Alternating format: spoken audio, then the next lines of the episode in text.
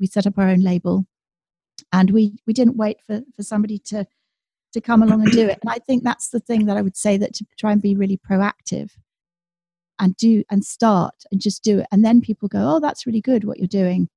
It's good you're doing something. And then they kind of are impressed by that. And then and then you just you you just build and you just gather gather things that you've done and, and then you just keep going with it. Welcome to the Female Entrepreneur Musician Podcast with Bree Noble. Bree is a musician, entrepreneur, speaker, and founder of Women of Substance Music Radio and Podcast. Bree's interviews with successful female musicians and industry pros are both inspirational and informational. She also answers your questions about the music business. Bree is on a mission to help you create great music, connect with your fans, and grow your business, and to truly become a female entrepreneur musician. Hey, hey, this is Bree Noble, and you are tuned in to the Female Entrepreneur Musician podcast, where we talk about making great music, connecting with your audience, and growing your business. And on today's episode, I interview Rebecca Hollweg from London. And there are several things I loved about interviewing her. First of all, I love her story where she talks about how she had a certain idea of what success as an artist would be like and she had it kind of all playing like a movie in her head about how it was going to happen and it didn't work out that way and she didn't let that deter her. She kept going and she's built a fantastic career over the years. She also talks about how she balances family and work and how she involves her young daughter and how she didn't let that stop her when her daughter was really young. She still was able to figure out how to perform. I know that many of you have reached out to me and said, that you are just really stuck on how to keep performing or how to tour when you have young children. So I think that this will be very helpful for you because Rebecca Hollweg did deal with the struggles of being a mom of a young child and she kept going. And now she gets to enjoy having her 13 year old daughter participate some in her shows. So I'll give you a little bit of background on Rebecca in a minute, but first I want to introduce you to our sponsor for this episode.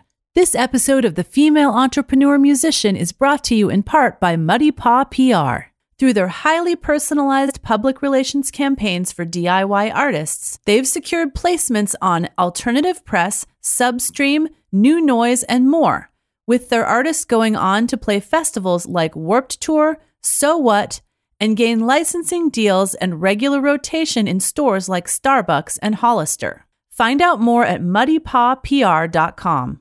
Now, here's a little bit about Rebecca Hollweg. Since 2001, British singer songwriter Rebecca Hollweg has released three albums and toured in Europe, Australia, and America. She has supported rock legends and appeared on many BBC national radio shows.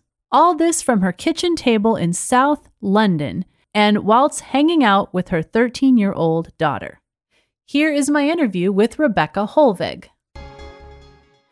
So that's a little bit about Rebecca Hollweg. So, Rebecca, is there anything that is a little bit more like unique, interesting, quirky, more personal about you that's not in your bio that you think our listeners need to know?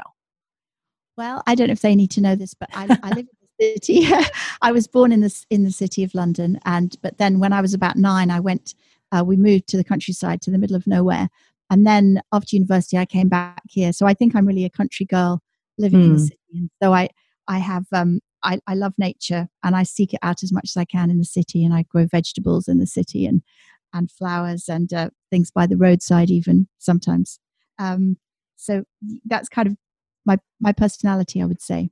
I love that you're trying to recreate that in the city. Do you have like a yard that actually allows you to do that in London? I've got a little roof terrace where we live, ah. and then I have a vegetable bed in a community garden um, and and I also did do some gardening literally by the side of the road with mm. with a group of women from my daughter's primary school. We we set up this roadside bed, and uh, yeah, so I just any any opportunity.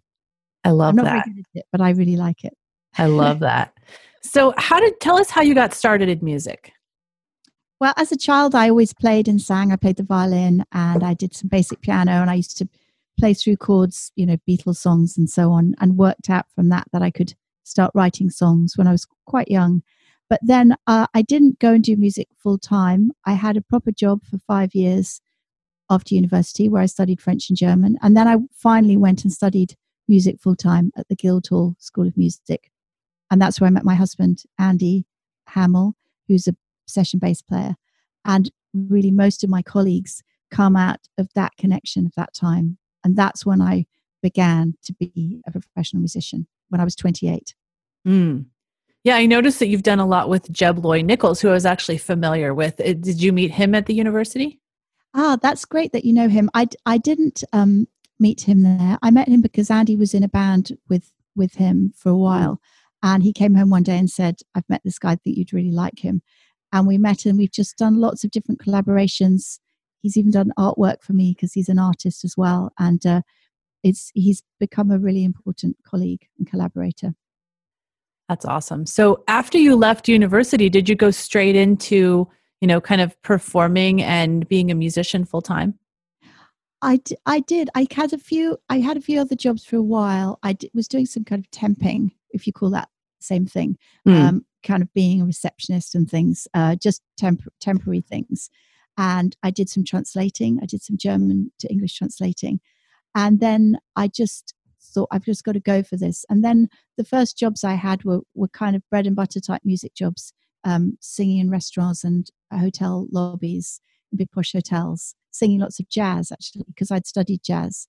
So then I did start to make money from that straight away. Um, because you can make more money from playing jazz in London anyway than you can from doing original music. Interesting. So jazz, I didn't know jazz was a big thing in London and that a lot of people, you know, a lot of hotels and things had that in their lobbies. Yeah, they do. They they mostly have a piano and they they do have uh, music ongoingly at various different points during the week and in dining rooms and and I don't do that nowadays, but I have the impression that it still continues and it's it's it's people who've either done it for years or it's a new generation of people who are doing it. Well, it's nice that there are those jobs that can help people like you were when you were getting started you know actually make money from music and do what they love and then you can expand into the singer songwriter career like you did. Exactly exactly. No it is good. It is a good thing and it was just really when friends started saying oh you should put in some of your own songs and then people gave me feedback that they liked um, when i started to do more jazz clubs mm. i was doing jazz standard material and and and classic songs by other people and James Taylor and Carole King and all of those wonderful things.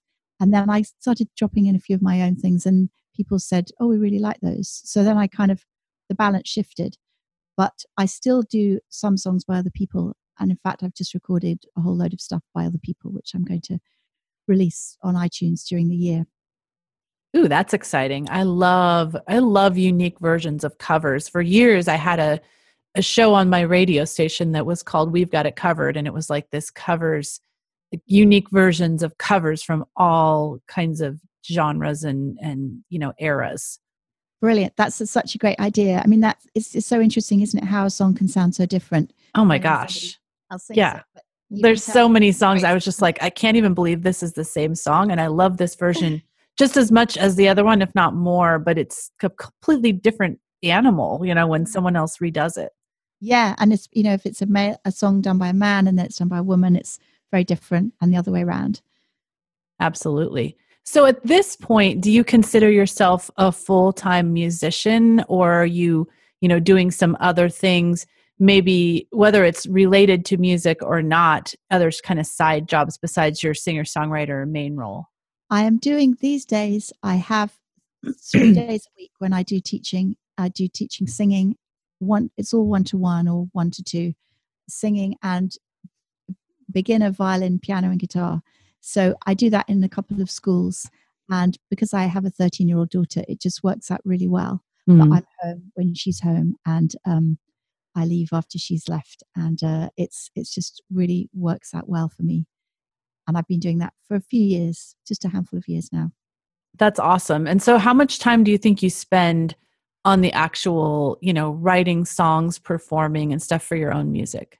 It varies so much. I get little clusters of things, or I might go away for a few days and do some gigs somewhere, maybe in another country, or um, it, it really, really varies. It's impossible to say. And I have mm. to say that writing I do sporadically in a kind of burst, and then I go for a long time without writing anything, mm. unless someone's kind of asked me to write some lyrics or or work on something with their project. So I, have a burst of stuff, and then I kind of do, do an album or I gradually slowly gather it. But I'm not one of these people, sadly. I mean, Jeb Loy Nichols is very prolific. I'm not like him.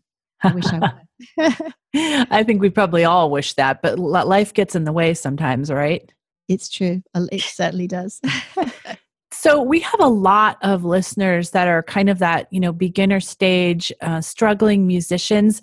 And i'd love to hear a story from you of a time where you felt like oh my gosh like this isn't working. I feel like i'm hitting a wall. Uh, maybe i should just give up.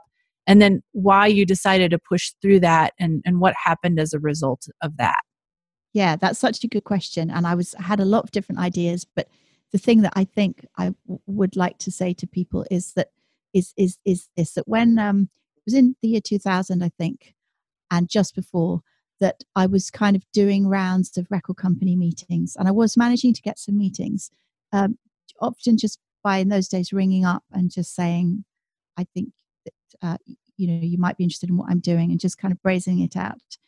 And um, I was I had some meetings which were very frustrating because I had a meeting with Joni Mitchell's record company in this country, and they said, "Oh, you know, it's interesting what you've got, but it, it turned out that they, the person really couldn't do anything to help me and kind of let me think they could for a while. And mm. so it was very frustrating. And but during that time as well, I through a family friend, I got an introduction to a very nice family run publishing company.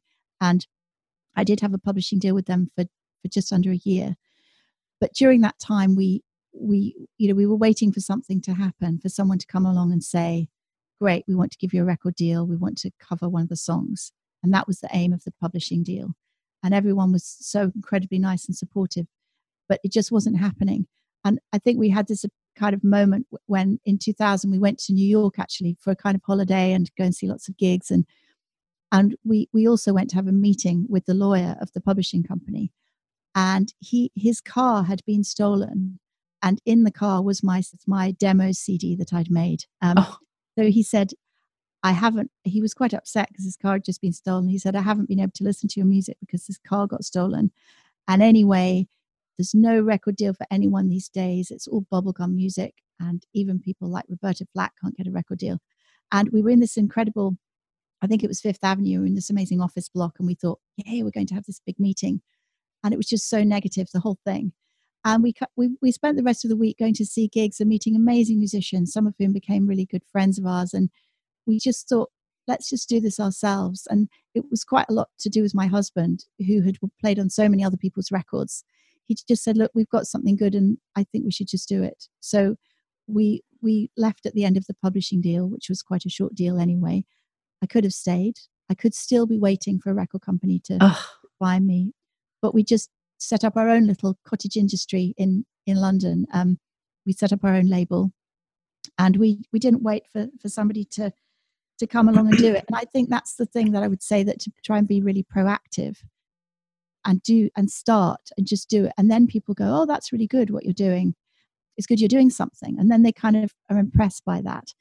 And then and then you just you you just build and you just gather gather things that you've done and and then you just keep going with it. And that's what i would say just to not wait not wait for someone else to come and do it for you. Yeah that's exactly why i wanted to have you on this show because when you told me you know what you'd done and what you'd been doing i'm like that is the kind of artists i want to inspire. People that aren't going to sit around and wait. People that are willing to build this from the grassroots and and take a chance. And and it's true like so many artists just waste so much time waiting around for somebody to swoop in and, and give them that deal. And it's true, like nowadays. So, what year was this when you had that meeting? I think it was in 2000. And then in 2001, we released the first album. Mm. But we, we had quite a lot of recordings because we already had these demo recordings. And then we just, we just, um, we kind of we did sort of take some of that material i think some of the recording material and then revocal it and then we did some new arrangements. And so it it was we sort of had a we'd all kind of nearly done it but but it wasn't so that still exists as the first cd that i did. And then we did a proper release. We got a distribution deal with a really nice company that i was with for 15 years that that only distributes physical cds not digital. So they they distributed my my three albums and that was a really nice relationship. The publishing company was also a really nice relationship but i just thought that that i would waste my life just waiting in case something happened. Yeah you probably would have. So i'm glad you didn't. Um this then i wouldn't have your music to play on my show in a couple or actually it'll be in the past once we release this interview but i mean yeah. just fantastic music that needed to get out into the world. And um it's funny because that you know that happened in 2000 and when you think yeah. about now it's 2018 and there are definitely not many record deals to be had and they were already saying that back in 2000 so i'm glad that you saw the writing on the wall even as it was happening moving into the digital age it was the beginning of that time wasn't it it was the beginning yes. of people starting to do their own thing and i think i had an advantage in being married to a session musician who mm. had played on lots of people's records he'd also he'd played a lot of records of people who were the next big thing for the big record companies. And then they had got dropped. You know they had had the big Ugh. record company party where which i had gone to in a couple of cases and thought hmm they're only listening to the first song and now they've started chatting amongst themselves. And then then actually some of these people just got dropped.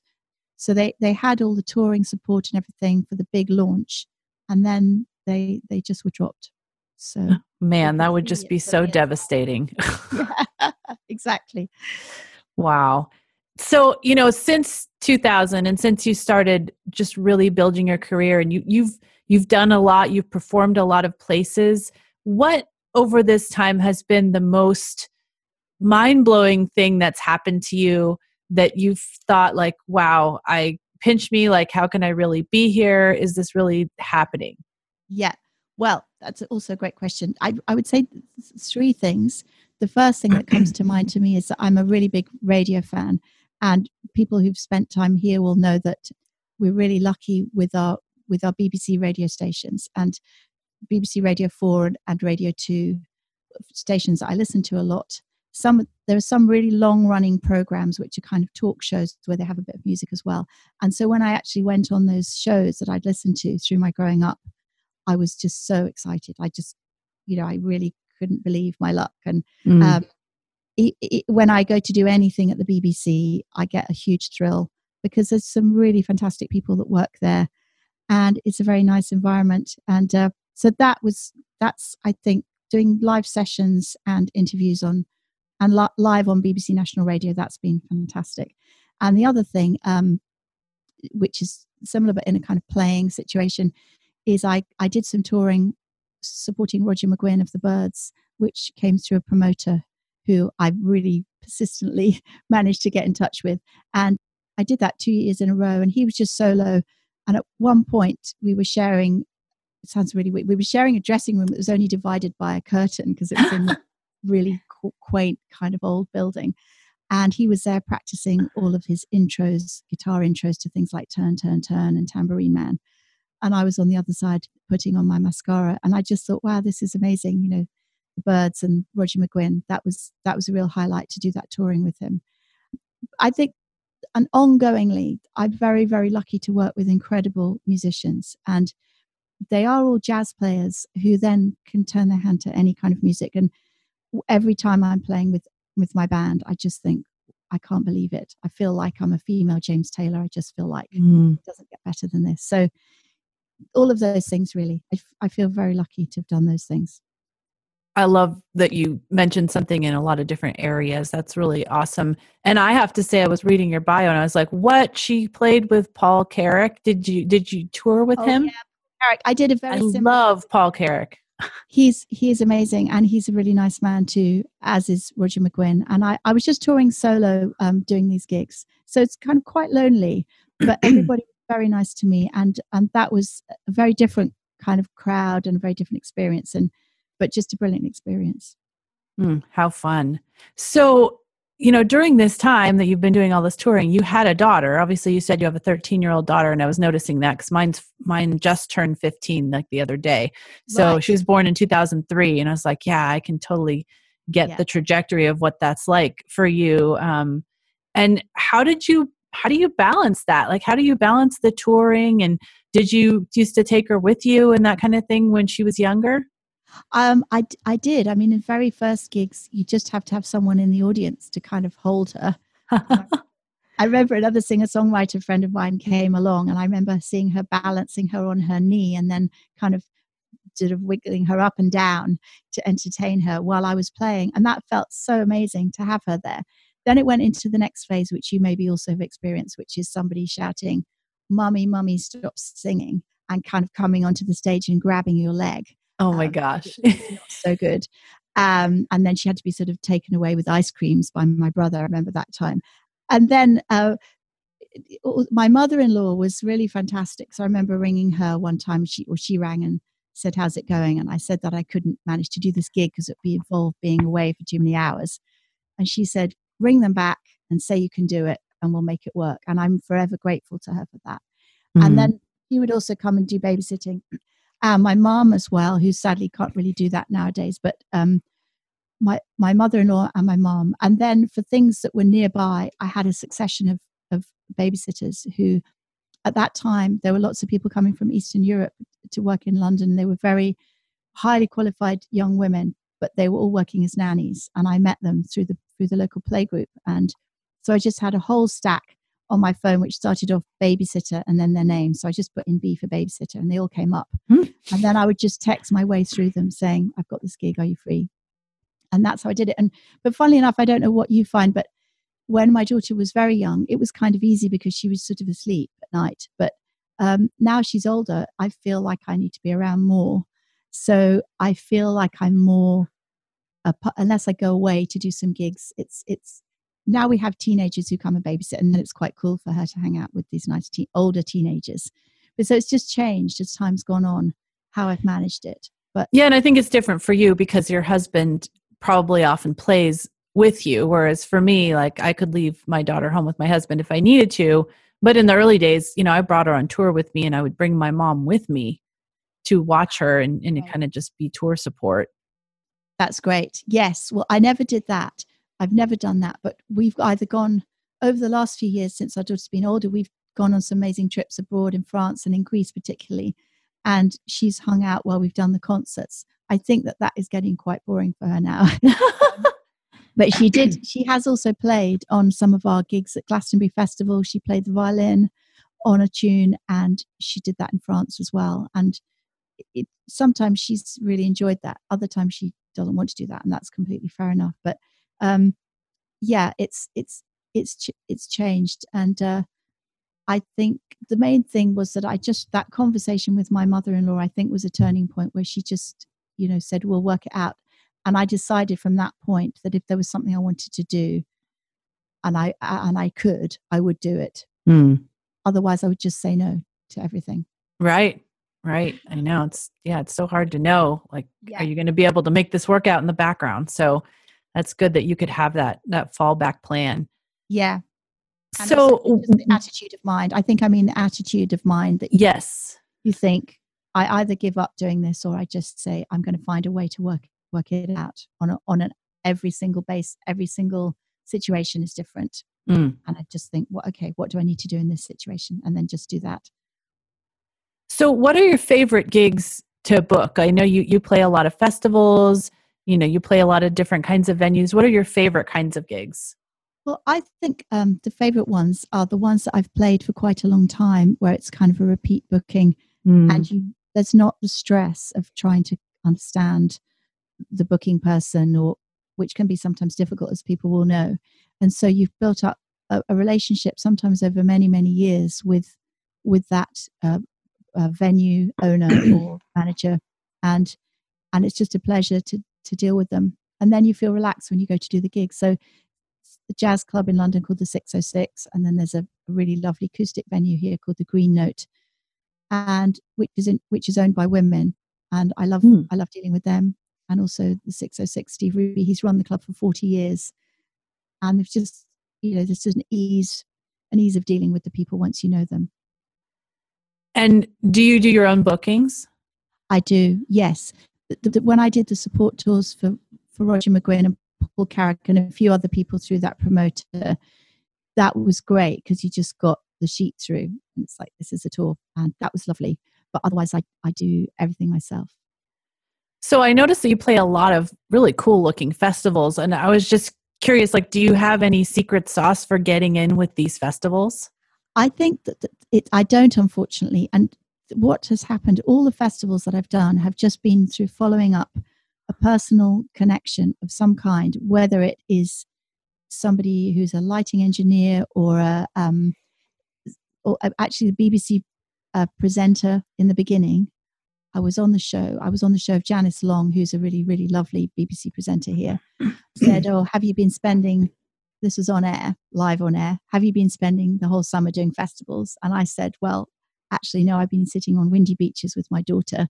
and uh, then afterwards, I said I hadn't really broken into the festivals, and she she immediately gave me connections with two festivals she was involved with. And then I did those festivals after quite a lot of persistence in one case, I have to say. Mm-hmm. But um, that was just a, an introduction. And I, th- I think that in my experience, it's been really difficult to cold call festivals.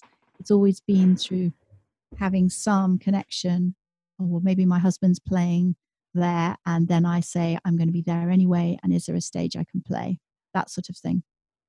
Mm, yeah. And I think true, like once you get a few festivals under your belt and you can have those in your bio, it makes it easier too, right?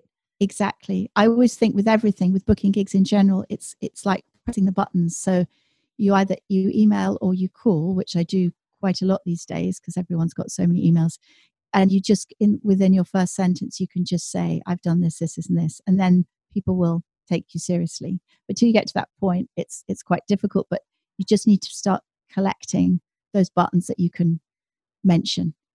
Yeah, absolutely. Credibility markers are so important when you're communicating with people that are like decision makers and stuff because they they don't want to waste their time on somebody that they don't know has actually done something that you know makes them worthy of their time so i mean unfortunately i hate to That's say right. that but it does yeah. tend to be true it's true it's true and I, I, think the other thing that's really great is if you if you collect you can collect some quotes from people who mm. have some kind of influence um, and press press quotes and media all, all of that then it's then people go immediately oh oh they said that you know that you must be good it's a shame that people can't just even take a moment to listen to some music and then decide that they think it's good i think people need their taste to be backed up by someone else saying they think it's good too I think that's true, and I and it it's true that people are just so busy. I mean, I can identify with that too.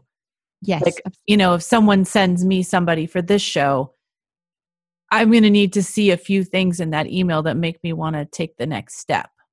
Yes, just because you get you get so many emails, so it it, it makes complete sense, and it, it is just kind of part of the trappings of the the business and the world that we're in, we're in being so inundated. I mean, and and part of that is because there's so much access now like with with email and things like there's more access to things than you would normally get in the old days but that comes with a you know it's a double edged sword yeah and i think on that note i i have gone when i just mentioned briefly that i quite often call people on the telephone and i also i started out always sending people postcards and then people and I, I even started making things out of folded tracing paper which i'd like to do. And I used to sit and stuff huge, you know, 100, 100 envelopes full of stuff that I would then send to the press and so on. And at one point, a few years ago, somebody who who was on the receiving end of those, he became my Facebook friend. He's a journalist, and he said, "Oh, I remember your little tracing paper things that you sent. So if you can make it somehow personal as well,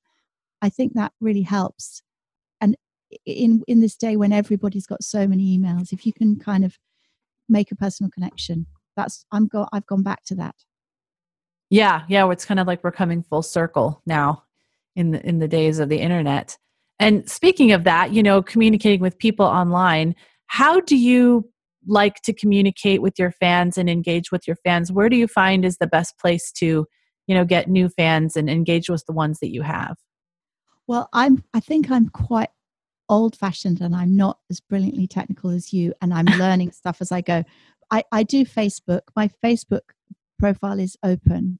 I have a musician page but i have another page which is just which i mainly do and it's it's not a, a private facebook.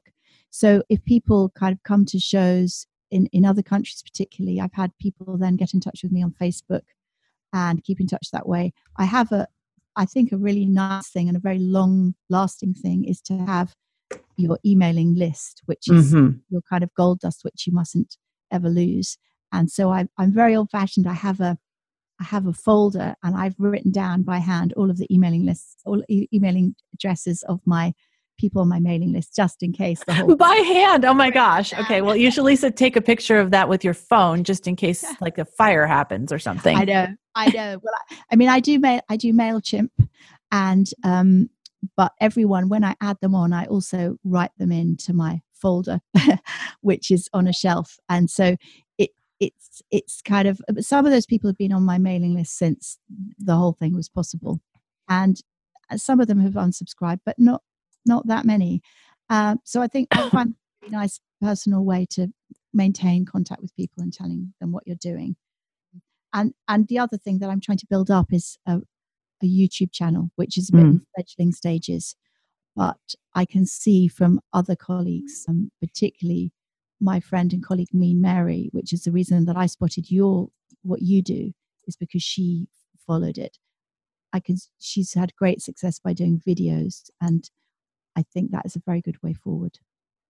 Well, I love that you're focused on the email list because I do think that that's so important. And I find that a lot of artists have a really big block when it comes to that because they just want to do social media and they feel like the email list is somehow this like 100 pound gorilla that they can't tackle for some reason. But luckily, and I think you're like me in this way, like you started it a long time ago.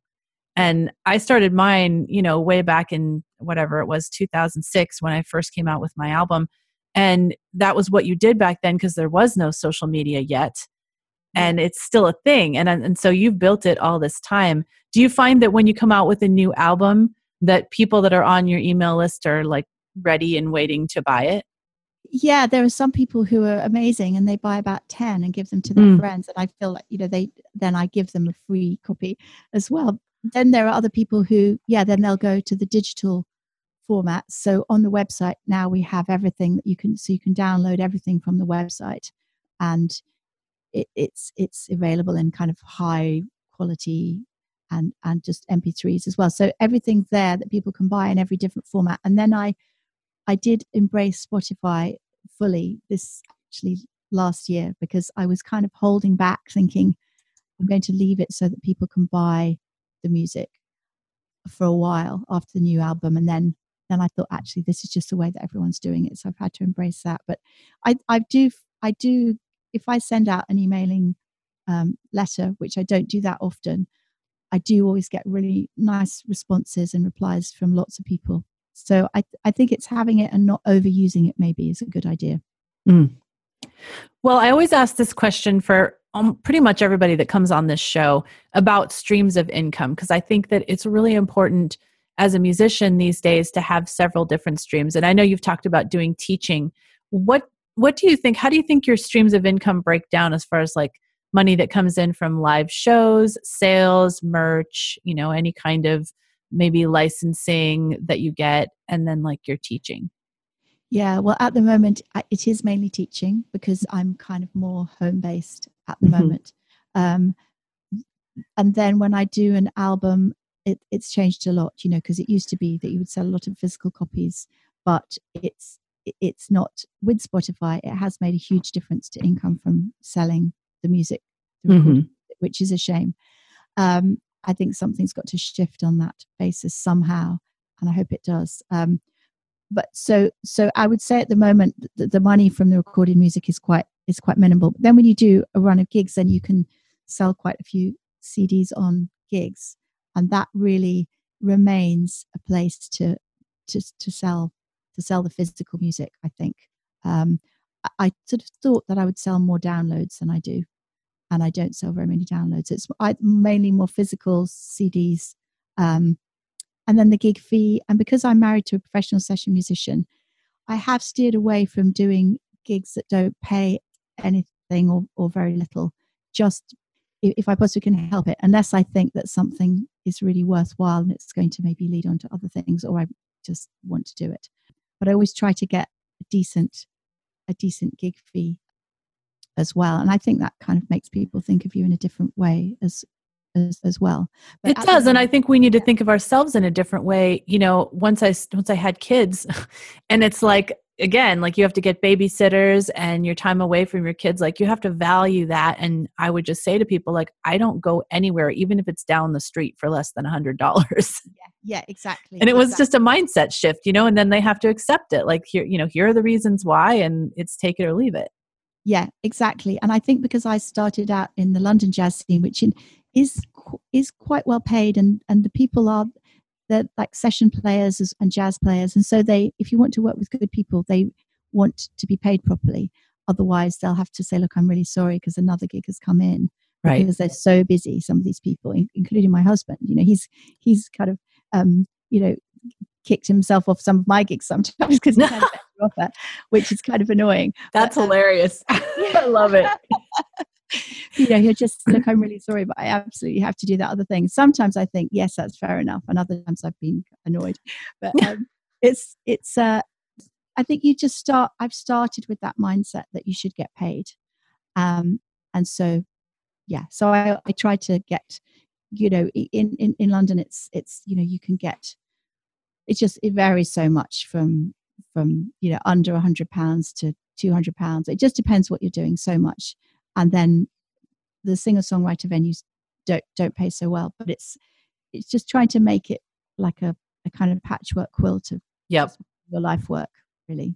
Yeah that's the way i think about income streams is like a patchwork quilt of of all the things that you need to put together to build a life as a musician which is why i always ask that question because i think it's really it's really interesting. Um as far as you you building yourself you know from the beginning and you know kind of having this learning curve of like i don't have a record label or anyone behind me were there any resources that helped you along the way whether they were books or online resources um, you know courses or anything that you took that helped you with the marketing side the songwriting side or even like kind of the self development that you needed to have the mindset to be able to do that yourself that you can recommend?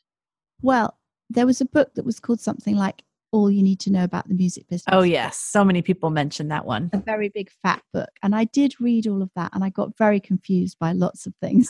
um, I can't even remember what they called, like recouping advances and all that sort of stuff. And I, so, and then it became not very relevant to me. I think I remember going, there's a thing called the called BASCA here, the British Association of Songwriters, Composers and Authors, which is a very good organization. I was a member of that and I went to a couple of seminars there, I remember. So, in anyone, wherever anyone is, there will be an organization like that that will have music business type seminars. And I think from reading all of those things, when we decided to do it ourselves, we just thought, right, we're going to do it like the big boys do. We're going to set up set up a label, and then from that point, the, the collecting agencies, so the PRS in this country and the MCPS, are extremely helpful, and they will really give you loads of advice about everything you need to do and things like you know you have to have an I think it's called an IRFC could always get the initials wrong um, so that you can identify your tracks so if they get played on the radio then yes. money comes to you. And things like realizing that as a person who has a label and is the artist and is a songwriter I have you know we we all have three streams of income. We have it as a performer singer we have it as a songwriter uh, the publishing and we also have it as a record company holder. So when something gets played on the radio, I get paid three times. Mm. And just being aware of things like that. But all of those collecting agencies will will help you and they'll spend a lot of time with you. And I had had a lot of calls where I've rung up and said, I just don't understand. Hmm. Can you explain it to me again? And they and they're really, really nice. So I would say that just has been very helpful. And just talking to other people who've who've done it, but but trying to trying to do things in the model of the industry just doing it exactly how you want to do it. Yeah, I like that. Just modeling what other maybe labels or indie labels are doing, but you're doing it yourself. Yeah. And I do think that just having a resource of somebody that's a little bit further ahead than you are is always like a gold mine. Yeah. And sometimes now people ring me up. You know, I've maybe met some people that my husband's worked with or met someone at a party and they said, Do you mind if I give you a call and just ask you how I need to do this? Or and it's it's really nice to be able to pass that on as well. Absolutely. Well, this has all been super helpful. Can you let our listeners know how they can find you online and connect with you? Yes, I would love that. Um, I've got a website which is www.rebeccahollweg.com. And you can I've spell that for them too, just in case they're listening. So it's Rebecca, R E B E C C A, Hollweg, H O L L W E G dot com. And there's no, nothing no dot in between or anything. There's a button on there where you can join my mailing list. There's also a way to email directly through that. My Facebook is just Rebecca Hollweg, but it's a W, pronounced like a like a V. Um, I'm on Twitter as well, although I don't do much on Twitter. So those are basically the the ways that they can be in touch, and I would love to be in touch. It would be a thrill. Perfect. And if you go to London, you got to go find her and see where she's playing because I you, I have heard her music and it's fantastic. So you guys should check her out live. Thank you so much, Rebecca. This has been really, really helpful. I love getting to see kind of your story of starting from from nothing back in the days when you finally when you realized that you weren't going to get any kind of a record deal and just saying, "Hey, we're going to do it ourselves." It's really inspiring to all the artists that are listening. So I really appreciate us you taking us through that journey. Thank you. It's been a real pleasure for me, and it's great to see, think of other people in different countries across the pond, as we say, um, same journey. So good luck, everybody. Just keep going. Now go out and make great music, connect with your fans, and grow your business. Female Entrepreneur Musician has been brought to you by femusician.com and femalemusicianacademy.com. With editing by Jen Eads of 317 Sound Design and music by Stella Ronson.